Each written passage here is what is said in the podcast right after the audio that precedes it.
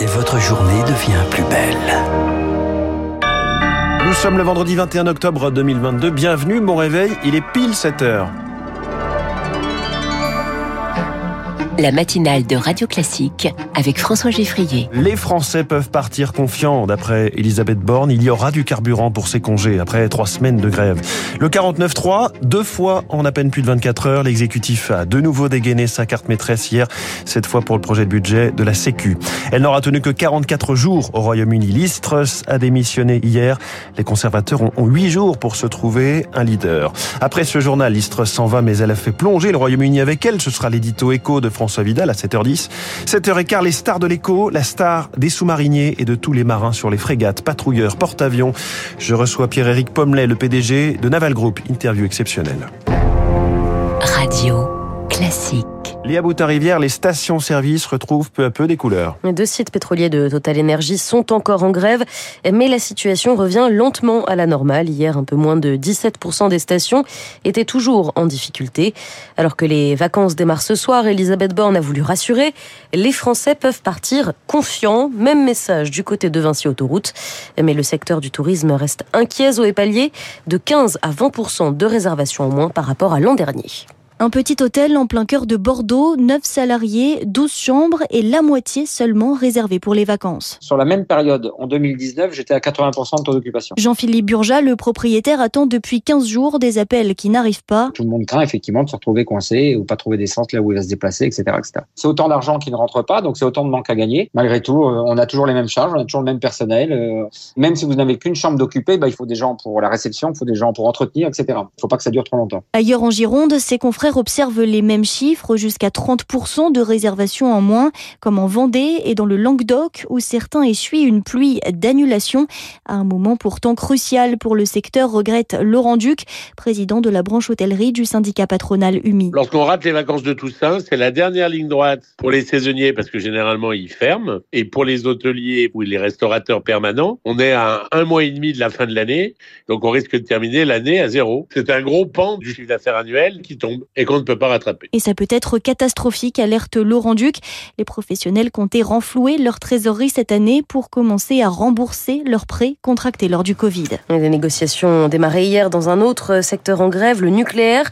Ce mouvement vise là aussi à obtenir des hausses de salaire, mais il bloque le fonctionnement de plusieurs réacteurs à l'orée d'un hiver difficile sur le plan énergétique. Et c'est dans ce contexte délicat pour l'exécutif qu'un nouveau 49.3 a été utilisé hier. À peine 24 heures après celui sur le projet de budget, Elisabeth Borne a dégainé cet article, cette fois pour le financement de la sécurité sociale.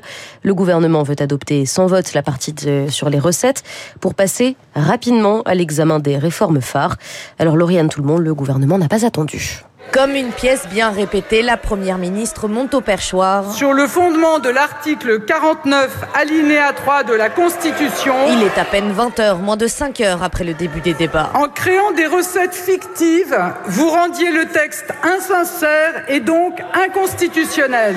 Sans perdre une minute, la NUP dépose de suite une nouvelle motion de censure, le socialiste Jérôme Gage. C'est vraiment un aveu total d'échec, d'impuissance, de fragilité, d'impasse du euh, gouvernement. C'est ubuesque, c'est lunaire, moi j'ai jamais vu ça et ça sent vraiment le champ du cygne. Seule la partie 3 du projet de loi est visée par l'article 49.3 concernant les dépenses. Le gouvernement conserve la version telle qu'amendée en commission le député LR Yannick Neuder. C'est quand même très schizophrène cette situation puisque nous allons reprendre les débats sur la quatrième partie euh, qui sont les recettes mais on va parler de recettes alors que nous n'avons pas parlé de dépenses. Pour ne pas rajouter du chaos chaos, les républicains ne déposeront pas de motion de censure. Le Rassemblement national s'abstiendra aussi.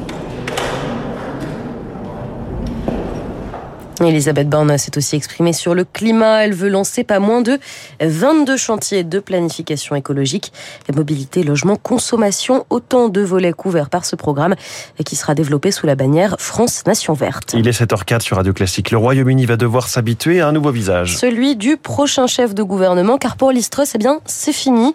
L'éphémère première ministre a raccroché le tablier hier après 44 jours en poste. Son budget avait suscité la polémique. Finalement, Listrus a reculé limoger son ministre des Finances avant de jeter l'éponge.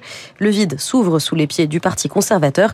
C'est ce qu'explique le journaliste britannique Philippe Turle. Le Parti conservateur étant complètement divisé sur l'avenir en huit jours pour chercher un nouveau chef de parti. Et c'est même pas sûr que le nouveau Premier ministre aura le temps nécessaire pour regagner en crédibilité pour pouvoir gagner les élections législatives prévues pour 2024 ou plus tard.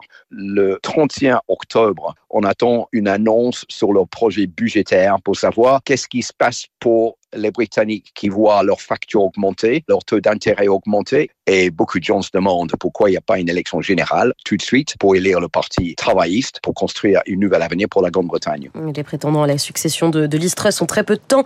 Il faut avoir obtenu 100 parrainages de députés conservateurs d'ici lundi à la mi-journée.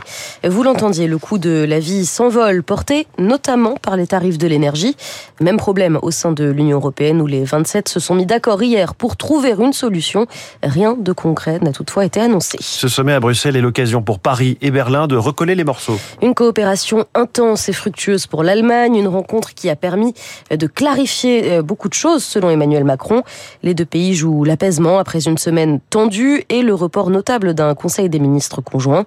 L'orage n'est peut-être que passager, mais il traduit un recul inquiétant de la position française selon Alexandre Robinet-Borgomano, spécialiste de l'Allemagne à l'Institut Montaigne. L'Allemagne a préservé l'illusion que le couple franco-allemand était essentiel et un moteur de l'Europe. Aujourd'hui, ces précautions ne semblent plus être de mise.